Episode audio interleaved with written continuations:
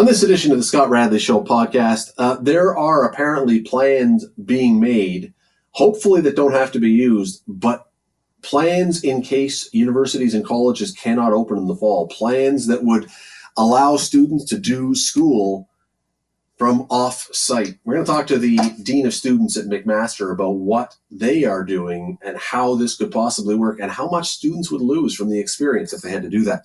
We're also going to chat about the local real estate situation, numbers way down, way down, predictably, I would say. But, but there is a glimmer of good news in the middle of it all. And we're going to chat about music. The Rock and Roll Hall of Fame, well, the discussion always is who has been snubbed. We're going to talk about 80s music, one of everyone's favorite topics, because everyone either loves 80s music or hates 80s music. And there are a number of people who were big time players in the 80s in the music scene who are not in the Rock and Roll Hall of Fame. Who has been snubbed? We will talk about that with Alan Cross. Stick around. Today on The Scott Radley Show on 900 CHML. We know these are tough times, and we know that there's a lot of challenges that are facing a lot of different people. From the administration, administrative side of places to organizers to everyday people. Well, this story, this topic is right in that wheelhouse because there was a story in the Toronto the headline colleges and universities quietly preparing to take all classes online this fall amid COVID 19. That would be, I would think, very challenging for universities and colleges because that's not how they are designed. But it would also be really tough, I would think, for students, especially first year students who are coming into university. Uh, Sean Van Koughnett is the Associate Vice President of Students and Learning and the Dean of Students at McMaster. He joins us now. Sean, how are you today? I'm good, thanks, uh, Scott, for having me on. No, thank you for joining me. Um, this is so far out of the hands of McMaster or any other college or university. This is certainly not anyone's choice. But I can't think of anything that would take away from the student experience, especially first year students or transferring students, more than not being able to be on campus and not being able to move in and not being able to do all the things. Can you, or, or am I overstating it? Well, certainly, you know the the on campus experience is a is a huge part of the student experience. Um, so it will, uh, if we are in a worst case scenario, it will have an impact. Um, and as you've mentioned, uh, virtually all universities, I think, are are at least preparing for worst case scenarios where uh, in the in the academic side of things, uh, courses would be delivered, uh, would be prepared to deliver them all online if we need to in the fall. Mm. And as far as the student life, you mentioned moving into residence and those types of things. When you it, social connection connections are, are vitally important, especially for first year students. And uh, so, actually, once the pandemic hit, uh, we started immediately working on how we would connect students if it, if it came to a worst case scenario and, and students were unable to attend campus. How would we connect them virtually? How would we mimic some of the aspects of, say, living in hmm. residence?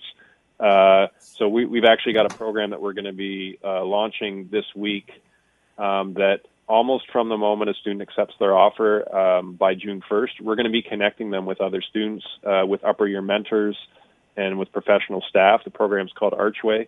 And the goal is really to provide those social connections. Now, does it replace fully face to face? Maybe nothing does, but at least this will go uh, some of the way to making them feel a part of the McMaster community no matter where they're studying from. Is this something that you have heard other universities do or that you've talked to other universities about, or is this something you guys have all just come up with to try and create that experience? Well, um, you know, unless uh, the other universities could be holding this close to their chest if they are, uh, you know, okay. Yeah, so, uh, you know, um, in conversation with other universities, I haven't heard anything quite like this yet. Although I'm, I'm, I'd be surprised if there isn't some variation of it. I'm not sure uh, I haven't heard anything where they, are contemplating the, the size and the scale of this. Where our our objective and, and right now our target is roughly we bring in roughly 6,000 first year students a year, and so we this program is designed to connect every single uh, one of those 6,000 students with an upper year student uh, and uh, headed by some professional uh, student life staff who who will oversee our, our upper year mentors and help them provide guidance. Because universities are complex places for anyone to, to navigate sometimes and especially first year students. So part of the goal is you know we want those first year students to feel like they belong and feel like they have someone they can go to to help them navigate the place um, whether they're in person or whether they're uh, whether they're uh, remote. Uh, it's a very cool thing and i had no idea when i brought you on about this. Um, is this something that has completely come together since this started, or was something like this as a fallback plan, as an emergency contingent in the event of some horrible thing already on the books? Like, have you guys all created this no. since this started? Yeah, no, it it really when when the pandemic hit, it just occurred to me that we have so we have a great uh, history of creating community at Mac, and it, you know, in the normal times it would be face to face, and I thought we need to we need to somehow take some of those principles, and especially if you picture what happens in residence, uh, where you've got um, an upper year student who is a what we call a community advisor. In some other universities, it's called a don, um, uh, helping to shepherd. You know, uh, and in, in in our case, it's roughly 30 first year students. Help mentor them. Um, and we have professional full time residence life staff as well who uh, manage that residence life operation. So I was, I thought, why don't let's let's bring this into the virtual world and see what we can do. Let's let's figure out the logistics. Um, and it's going to be really important to do that from the moment, almost the moment they accept their offer in June, because I think there could be a lot of things that evolve over the summer, and we want to make sure if a student accepts their offer by June 1st that they're going to want to enroll on September 1st, because there could be things that happen in, in July and August that, that make them wonder if that's still the right way to go. Mm. And then through the first two, three, four months and on through the first year, we want to make sure that um, if there is some disruption, we don't know what's going to happen, and, and many experts are predicting a second wave of this thing to come through uh, in the fall. We want to make sure there's that continuity and that consistency of support that the students are going to have throughout their entire first year. You're listening to the Scott Radley Show podcast on 900 CHML. Sean, just before the break, you were saying that one of the things you're trying to do is make sure students still want to enroll because anything anything could happen over the summer. We really don't know what that would be. Um, you're not an admissions guy per se, but campus life certainly seems to be a significant factor. Am I wrong in helping students decide what universities they want to choose? So removing that from the equation removes, I don't know, it, does it remove part of McMaster's advantage to lure students or recruit students? Uh, yeah, well, actually, admissions falls um, uh, under my portfolio as well. Oh, does it? Okay. So we've had okay. a lot of discussion around uh, uh, certainly recruitment and admissions, and, and, there's no doubt that one of the selling points for McMaster is our campus. Uh, we know that when first year or when prospective students come to campus, they they just they feel at home for a lot of them. They love the campus, and uh, and so certainly um, you know, not being able to be on campus is is uh, something we would uh, not prefer had happened. But um, you know, this this will pass eventually. This is not um, this is not something where students will not set foot on campus ever. They're going to be a purely online degree uh, student. Um, is it ideal if they are not on campus for a period of time? Uh, no. Uh, uh, we are also trying to give students a sense for campus. If they didn't have a chance to get here uh, before the pandemic hit, uh, we're running virtual tours. There's a, a, bunch of things we're doing throughout the month of May, leading up to the June 1st uh, confirmation deadline, where students uh, there's webinars. Students can find out about a number of different topics, and the tours will give them. It's it's not the same as being there, um, but it'll give them a sense for what campus is all about and we're hopeful that you know progress will be made. Uh, Canada's doing a better job than, well, say our neighbors to the south on on dealing with this pandemic, and so uh, this is not th- this will pass eventually, and students will be able to enjoy campus life. It may be altered uh, in some way. We'll have to see, and we take our guidance from public health on that. Um, but but students will be able to have campus life at some point. I, am I'm, I'm very impressed with the, the as I say the program you just explained that that came out of the blue that you guys have put together very quickly.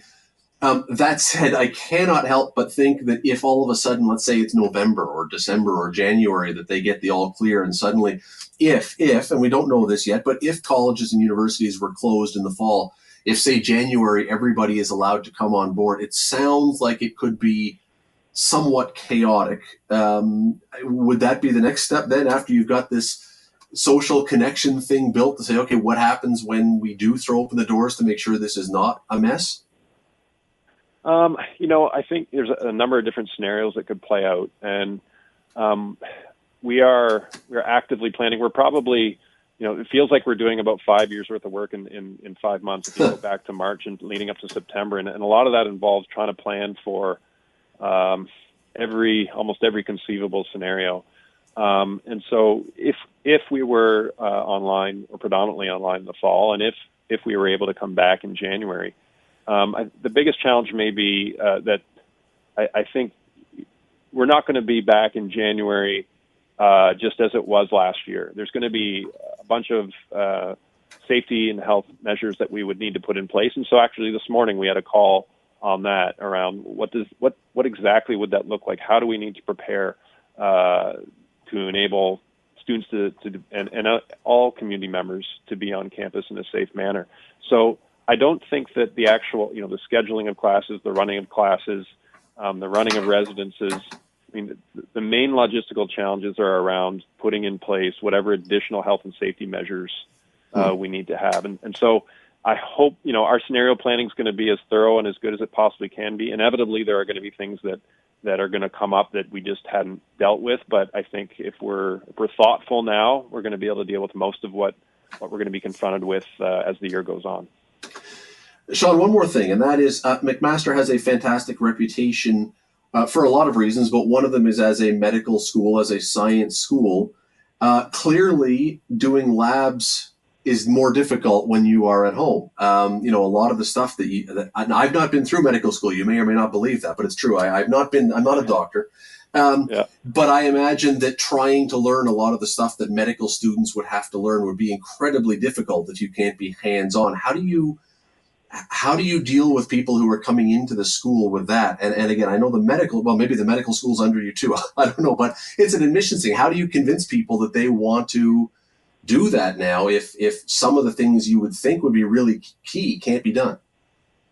Yeah, and I'm, you know, I, I'm not a doctor either. I didn't go to medical school, and medical school is not uh, part of my portfolio. I'm going to have to uh, I think you're probably going to have to get someone else on that call to answer that intelligently because I, I just I don't have a, a, great answer for that. I know that the medical school is actively working on how they're going to um, how, the different scenarios that might play out in the fall, so that so that the, so that the students can be properly trained um, uh, through their time at Mac it's a uh, it's an incredibly challenging thing, and uh, I don't envy you with the amount of work that uh, you're facing right now to try and figure this out. Hopefully, it's the best case scenario, and they say everyone's good to come in in the fall, and uh, all this work was for naught. But um, which I, I, mean, I suppose a lot of work for naught in this case would be a good thing. But um, well, Sean Van Koughnett, yeah, well, sorry, go ahead. I was just going to say, I, I think some of the work, even if we have a best case scenario, there's going to be things that we learn through this planning that that we can use, regardless of you know uh, of what happens in the fall. If we're able to go back full steam ahead, there's there are things that we're learning and, and considering and ideas that are coming out, innovations that I think are going to be useful for the future, no matter what. Sean Van Koughnett, Associate VP of Students and Learning and the Dean of Students at MAC. Thanks for doing this. Appreciate it. Thanks a lot, Scott. You're listening to the Scott Radley Show podcast on 900 CHML. My next guest, uh, we I generally have him on two, three, maybe four times a year. And we talk about the real estate market, which I think every single time that he's been on, I think, I could be wrong, but I believe every single time I've had him on, what we end up talking about inevitably is the fact that sales are through the roof, numbers are through the roof, prices are through the roof. This is an upward, unstoppable express train straight towards the sky that you just in the Hamilton, Burlington, down starting towards Niagara market, you just for months, for years now, you it's been unstoppable. Well, well, you know, this COVID thing uh, has a way of affecting everything. And the numbers came out this week for real estate in the greater Hamilton area. And uh, I'm guessing that if you are an agent or if you're someone trying to sell your house, this is not exactly ideal news. A number's down 63% year over year. for the month of April. 63%. That is, so we're talking basically two thirds fewer sales this April compared to last April. Uh, the man I'm talking about, of course, is Rob Golfi, whose name you know, who you see his signs up everywhere. He joins me now. Rob, how are you today? Good, Scott. How, Scott, how are you doing? Uh, well, listen, I, am guessing I'm probably doing better than most real estate agents these days. this is, uh, it's a little, the numbers anyway are a little bleak. They, they are bleak, but it, we're, we're starting to see some, some good numbers starting the first week of April. But yeah, you're right. Um, I mean, first week of May.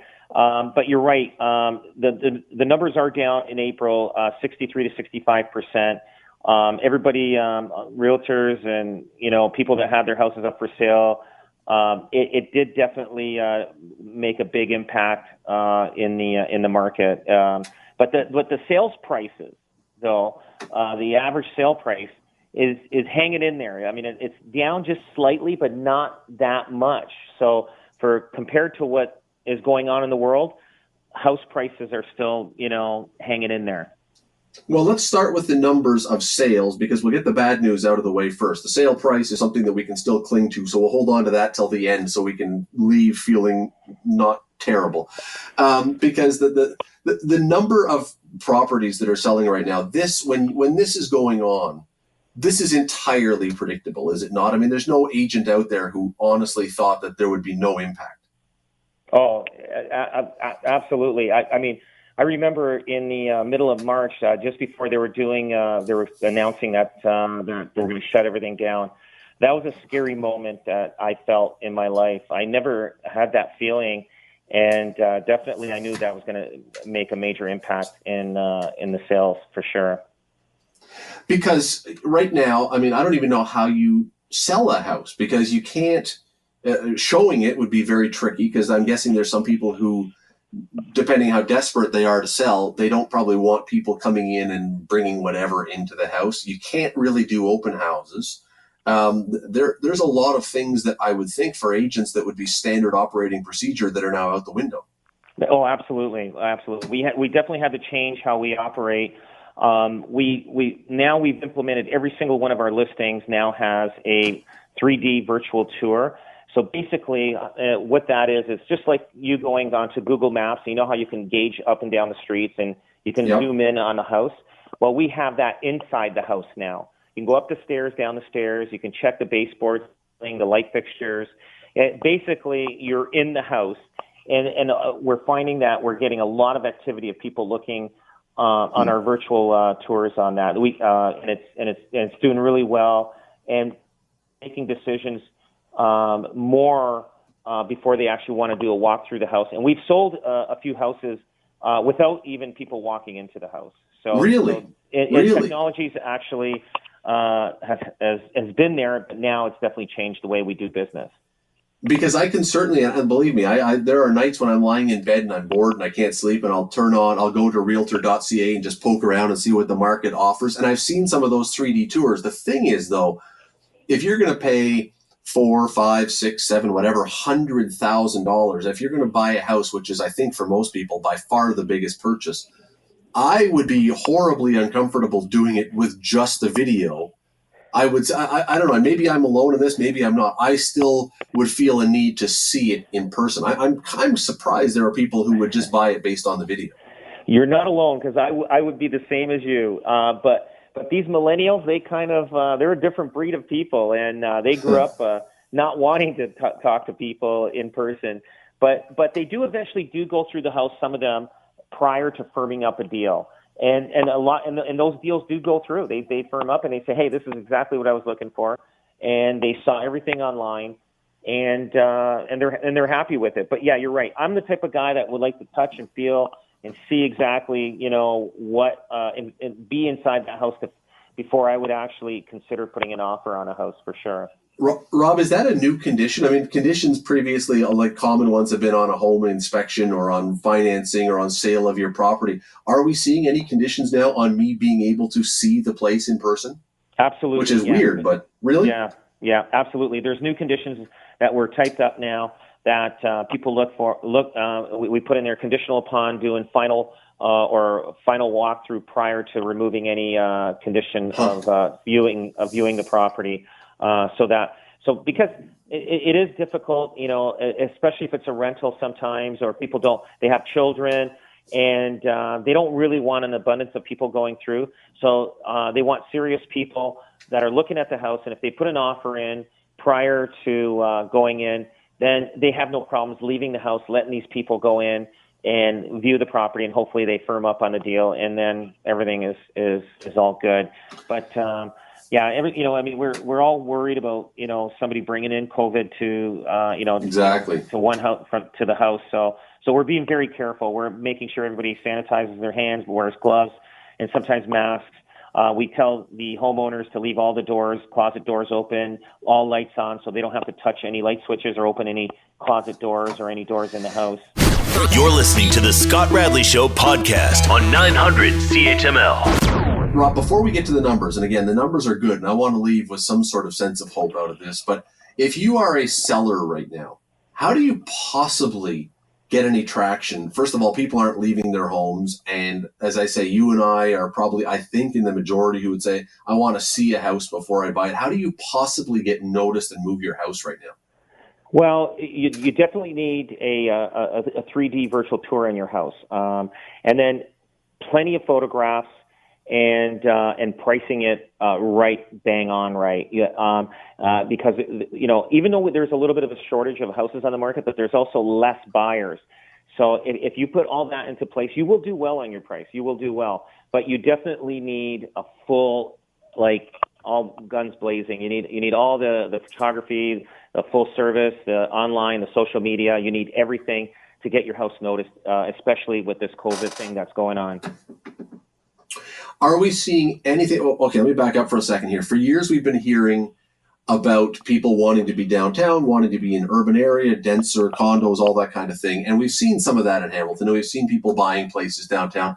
Now that we have this thing going on, are we seeing any sign that people are saying, you know what, I actually think I may want to buy in the suburbs where I have some room and where I'm not going to be in a small area that if something like this ever happens again, I can have some space to move. Is that changing or is that just something that's going to blow over and doesn't affect the market? Well, what, what what's happened with this COVID? I think it's advanced people three years in advance of what they want to do. So what people were thinking of doing in three to five years from now, they're probably going to do it now within the next six to twelve months. Uh, right now, we're finding people are looking for houses with pools because they're they're afraid that they may be stuck at home uh, all summer and they would love to have a pool to enjoy in the backyard while they're at home in quarantine.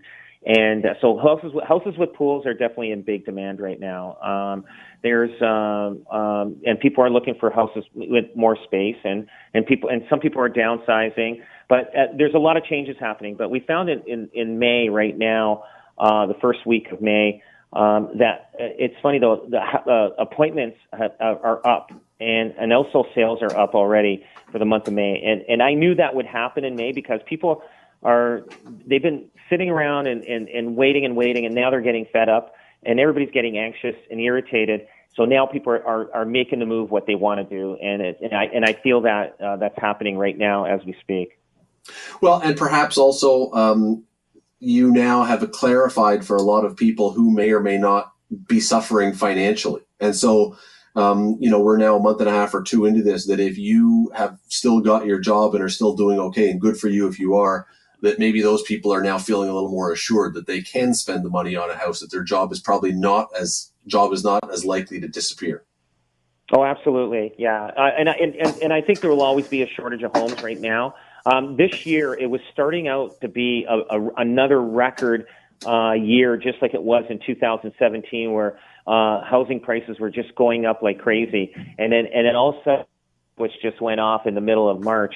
But uh, but now, it, because there is a shortage of homes, housing prices are staying stable and they're sticking around. I mean, they've got they've come down just a slight little bit, uh, but not not enough to make a a, a, a a significant difference in, in, in people's you know equity. Uh, but yeah, no, I think uh, you know uh, how, people are still moving and they're people are upsizing, downsizing, and, and things are still going along. And uh, and I don't think uh, I think you know, there's, I think you'll do well if you sell if you price it right. Now you mentioned the prices. Uh, there is some good news here, I suppose, and that is now they're down a little bit from last month, but year over year, house prices are actually up another 4.3 percent. I'm stunned by this, Rob, only because if you have houses that are not selling, which is the case, they're down 63%, you would think people might be more desperate to move and would drop their prices. Clearly, they're not doing that. And clearly, clearly people who are buying are willing to pay. They, they are, yeah. Like, I mean, it's they have a need and everybody needs a roof over their head, Scott. And uh, it just, uh, yeah, like it's, it's like, it's part of something that we all need. And the economy, you know, uh, is good. And, and if we look at, at the past recessions in history, housing prices never went down in, in recessions that much, except a little bit in the early 90s. But besides that, when we go back up to 1960, um, housing prices, even when were interest rates are 18 to 20 percent in the early 80s, um, they they maintain prices still maintain strong. So, um, and I and I feel that it, it still will be like that now. Um, and uh, I mean, we still got a, a, you know a lot of months ahead of us to figure out where we're going and how this is doing. But I, I, I feel solid that housing prices will stay uh, strong and uh, and it, it, there'll be less home selling, but they'll they'll be strong. Rob Golfi, you see signs everywhere. Appreciate you doing this. Thanks for the time. Thank you for having me on, Scott. Have a great night. You're listening to the Scott Radley Show podcast on 900 CHML. In Cleveland, you know, Cleveland is the home of the Rock and Roll Hall of Fame. And the one thing about the Rock and Roll Hall of Fame is that it leads inevitably and always to great debates. Two debates primarily. One of them is is it really still the Rock and Roll Hall of Fame when you have folk and country and rap and all other varieties of music in there? You can have that debate among yourself later. But the other debate that always comes up is who is being left out, who has been snubbed, who has been screwed over by the voters. For the longest time, it was Rush. We got that one fixed, thankfully. But now Cleveland.com, which is the uh, it's a local news outlet in Cleveland, I believe it's the online arm of the Cleveland Plain Dealer, the newspaper, has come out with its list, and it's got an algorithm that it's built. Its list of the 80s performers, not 80 performers, those from the 80s who have been overlooked and snubbed. And if we're going to talk about this kind of thing, there is nobody else who can do, have this discussion other than our friend Alan Cross, uh, author of a Journal of Musical Things, music historian, the guy you turn to whenever you need to talk about music. He joins us now. Alan, how are you doing? Okay, where are we going with this? I can't wait. I love a good fight. well, okay, first of all, before we dive down into the fight, I, I should have said, I suppose there's a third debate that could be had, and that is in your mind, were the 1980s a great decade for music or a horror show for music? Because there are two very different sides of this argument that people will take. Yeah, it depends on what kind of music you were into. Uh, if you were into things like hard rock and hair metal, it was it was the decade. If you were into uh, pop music, it wasn't that great until we get to the latter part of the decade. If you're into alternative music, well, it didn't really exist. It was very, very much underground. Nobody really knew much about it until we get to the end of the decade. So it was a mixed bag. Um, there are people who still love to go to retro 80s nights and, and dance to all those songs that were, um, you know, kind of uh, riding that edge between pop and alternative. But uh, it wasn't one of my favorite decades. Let's put it that way. See, I've always long believed that the giant shoulder pads in the suits that people were wearing added something acoustically to the sound that they produced. Well, it wasn't. A, it wasn't a good addition. I. You know, it, it, it, was a new addition.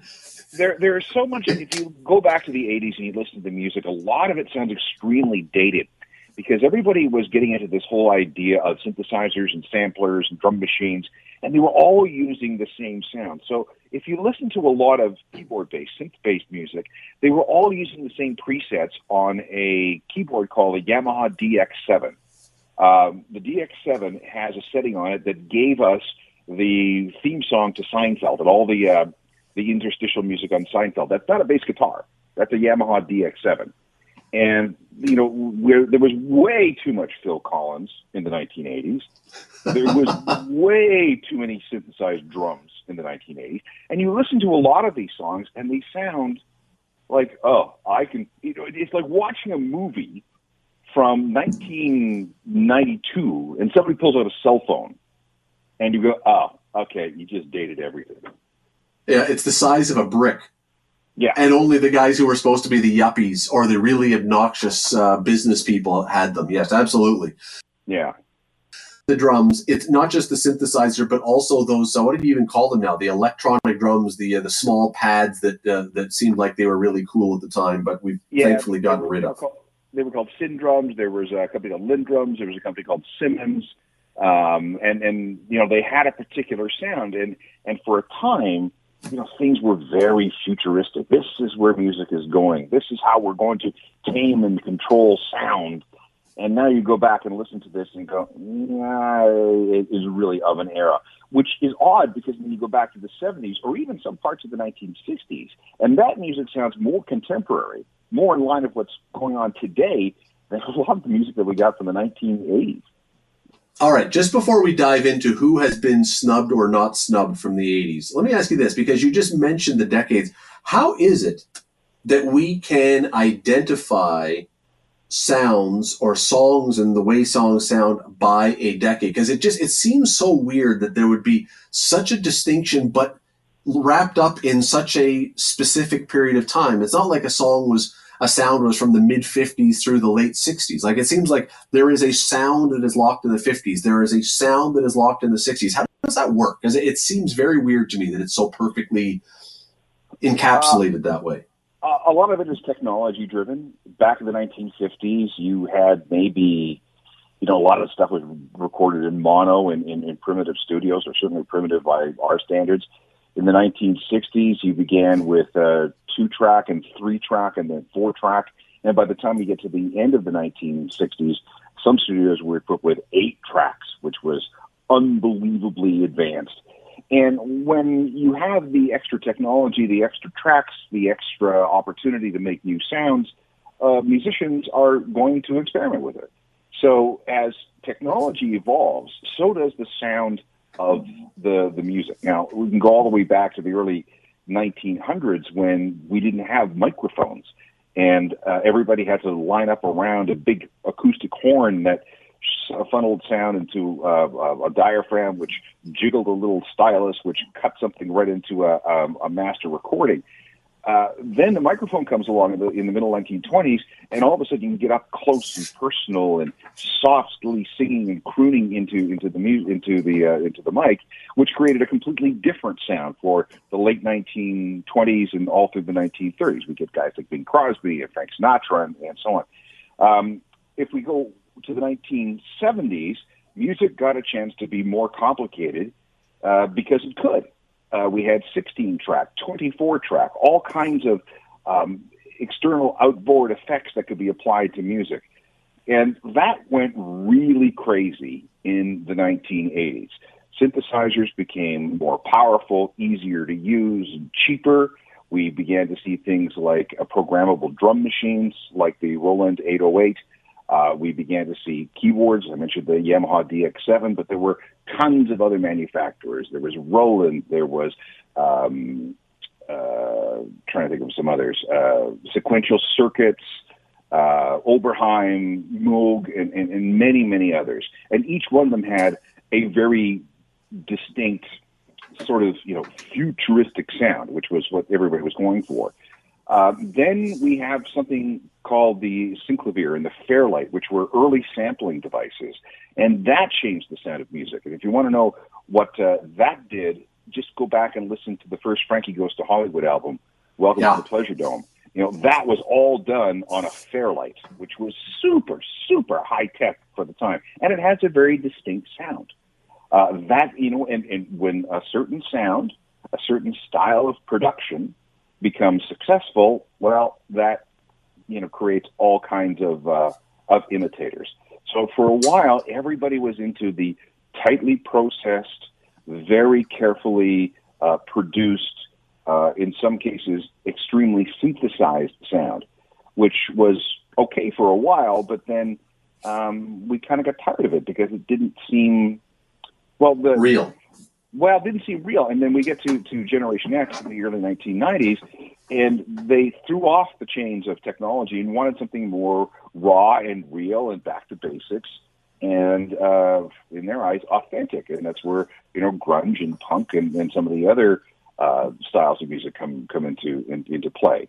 Um, so it, it's every every decade, or at least every time we have uh, a change in technology, we have a change in sound, and if it's successful, people jump all over. it. I'll give you one more example. So Cher Sure. comes out late 1999 with a song called "Believe," using this. Yeah, with the uh, thing in it. Yes, I know. It's, I think. It, Yeah. yeah. So that's auto tune. And they it was a mistake. They turned up the auto tune settings way too high, and you get that weird robotic sort of sound through the vocals. And then from then on, auto everybody had to do auto tune. And uh, it, it became a big, big thing for a long, long time until people said enough.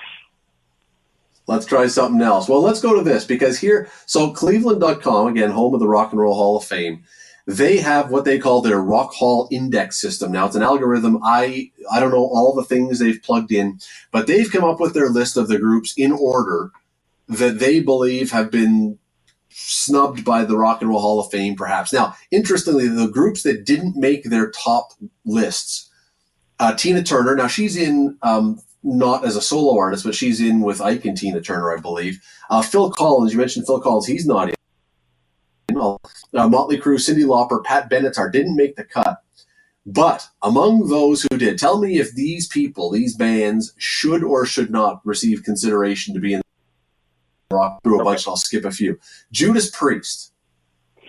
if you are if you talk to any metal person they will stand on the highest mountain and scream their frustration that Judas Priest is not in the Rock and Roll Hall of Fame. I would suggest that they are correct. If you are um, into any kind of melodic metal, you have to go back to what Judas Priest did in the early, uh, in the late '70s and, and early '80s. Uh, if Def Leppard can be in the Rock and Roll Hall of Fame, so Yeah. can Judas Priest. And correct me if I'm wrong, but I mean, when you go back and look at Live Aid, Live Aid was really, in large measure, the greatest of the bands of that era. Judas Priest played Live Aid, right? I think so. I, I don't. They did. I'm pretty sure they did. I'm almost positive they did. So, I mean, so they were a big deal even back then. All right, INXS. Yeah, I can't understand why they're not there already. They were uh, a tremendously successful band through the 1980s and the very early part of the 1990s. Michael Hutchence was one of the great rock and roll frontmen of all time. Um, they had a, a sound and a an influence that can be felt even today. So yeah, there should be uh, they should be on the, on the list. I, I've always wondered if they don't get m- as much credit as they might otherwise because, if I recall correctly, Michael Hutchence' passing was not exactly. Um, uh, it, it was a little awkward, shall we say? Uh, yeah, Um, let's call it that. But but that shouldn't you know that that shouldn't uh, affect anything. I, see, part of the issue here is is that the Rock and Roll Hall of Fame has uh, an old boys club, about 900 people, and there's a lot of politicking and arm twisting and nudge nudge wink winking that goes along. And the only way that you get on the ballot is if you have people in your corner lobbying for you to be on the ballot. And I guess INXS just doesn't have those kind of friends. All right, here's one that I, now I know he's in with his group, but as a solo artist, I'm very surprised, quite honestly, this guy is not in. Sting. He's in with the police, but I'm shocked that Sting is not in as a solo artist when you consider Ringo Starr is in as a solo artist. Yeah, but Ringo Starr is a Beatle and Sting isn't. Well, no, and, and Ringo Starr clearly went in with the Beatles as well, but then they put him in as a solo artist, and I can't say that Ringo Starr's solo career was as good as Sting's. Well, yeah, you know, you can make that argument. Again, I, I think I think Sting has just annoyed people with his with with his image and arrogance, and he just doesn't have a lot of friends who are willing to to to you know, get behind him. Or he may have quietly somewhere along the line let it be known, say, "Nope, I'm not interested. I don't believe in institutions like the Rock and Roll Hall of Fame. Don't even ask." Huh. All right. Uh, okay, so we talked about Judas Priest. What about Motorhead? Oh yes, the fact that Motorhead is not in the Rock and Roll Hall of Fame is a huge travesty. As a matter of fact, this coming Friday has been declared Motorhead Day because it will be 40 years ago on Friday that their great thrash metal album Ace of Space, Ace of Spades was released. So Friday has been declared the loudest day of the year uh, in honor of Motorhead. So, absolutely, I'm a I'm a giant Motorhead fan, and I think that uh, the fact that there there's no Motorhead, no Metallica. It's that simple. No, no. Well, Metallica. I mean, I suppose you can make the argument they're still going. Although a lot of bands that are still going have been in there as well. So uh, the here's only- another one that. Go ahead. The only thing the only thing that you have to do is you can still be going. You just have to have uh, released your first music 25 years ago. So Yeah. uh, that that's the only criteria. This one again, uh, whether or not they should be in, and I'll leave that to you to decide. Uh, I thought for sure they would be in, just because I don't know. There's too many bands that are more reflective and synonymous with the '80s and these guys. Duran Duran. They're not in the Rock and Roll Hall of Fame. No, apparently not. Apparently not. They are number 15 on the all snub list by Cleveland.com.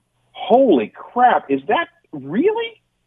That's insane. That is absolutely insane. They epitomized the 1980s. I mean, you couldn't turn on a video channel without seeing Duran Duran. At one point, we were calling them the Fab Five because people were worried that they were going to become, uh, you know, as big as the Beatles or, or beyond. I can't. Wow. Yeah. You know, I'm, I'm just checking here on my computer. You're right. They are not in the Rock and Roll Hall of Fame. Wow. That's that again. That to me, they they seem to have. It was the style, it was the sound, it was the synth. I mean, if you're talking about the '80s and you had one song to play that would make people think of the '80s, you could probably do it with a Duran Duran song, Oh yeah, Hungry Like a Wolf, Rio, something like that. anything Um, like that. Yeah, I'm just checking. You know, they were nominated in 2015, 2016, which were the first two years of eligibility.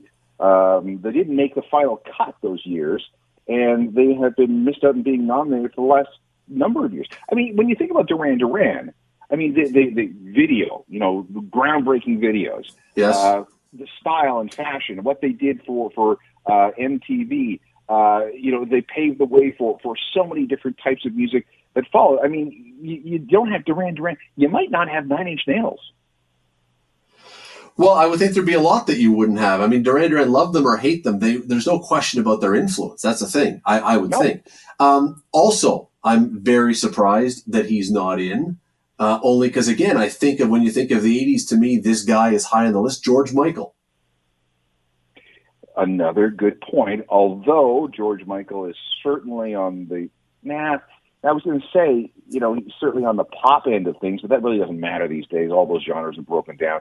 Um, a very good point. He um, he may be another one of those people who either a didn't want to be in the Rock and Roll Hall of Fame, or more likely he just doesn't have the um, the supporters that will get him on the ballot.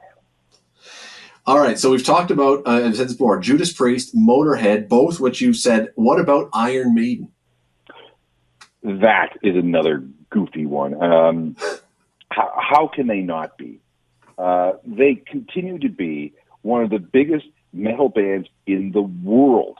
They're still performing. In fact, I got a video from them today of uh, them doing Aces High in in in, uh, in isolation. Uh, for 15, 16 years, they've missed out of the nominations. Why is that? That does not make any sense whatsoever. half the time I think that the folks in the Rock and Roll Hall of Fame just like to keep one or two bands on the outs for no good reason, just to keep us talking, like they did with Oh, yeah, Rush for a while. I, I have to. It's a marketing keep- thing. Yeah, they'll keep nominating Chaka Khan, but nobody will mention Iron Maiden. Yeah. Okay, another one that I look at and I go, all right, I, I, I think this is synonymous with the 80s. I'm not sure how you don't put this duo in Eurythmics. They're not in the war. Jeez. You know, I you know I, I don't keep tabs on this sort of thing, but I just assumed that they were in there.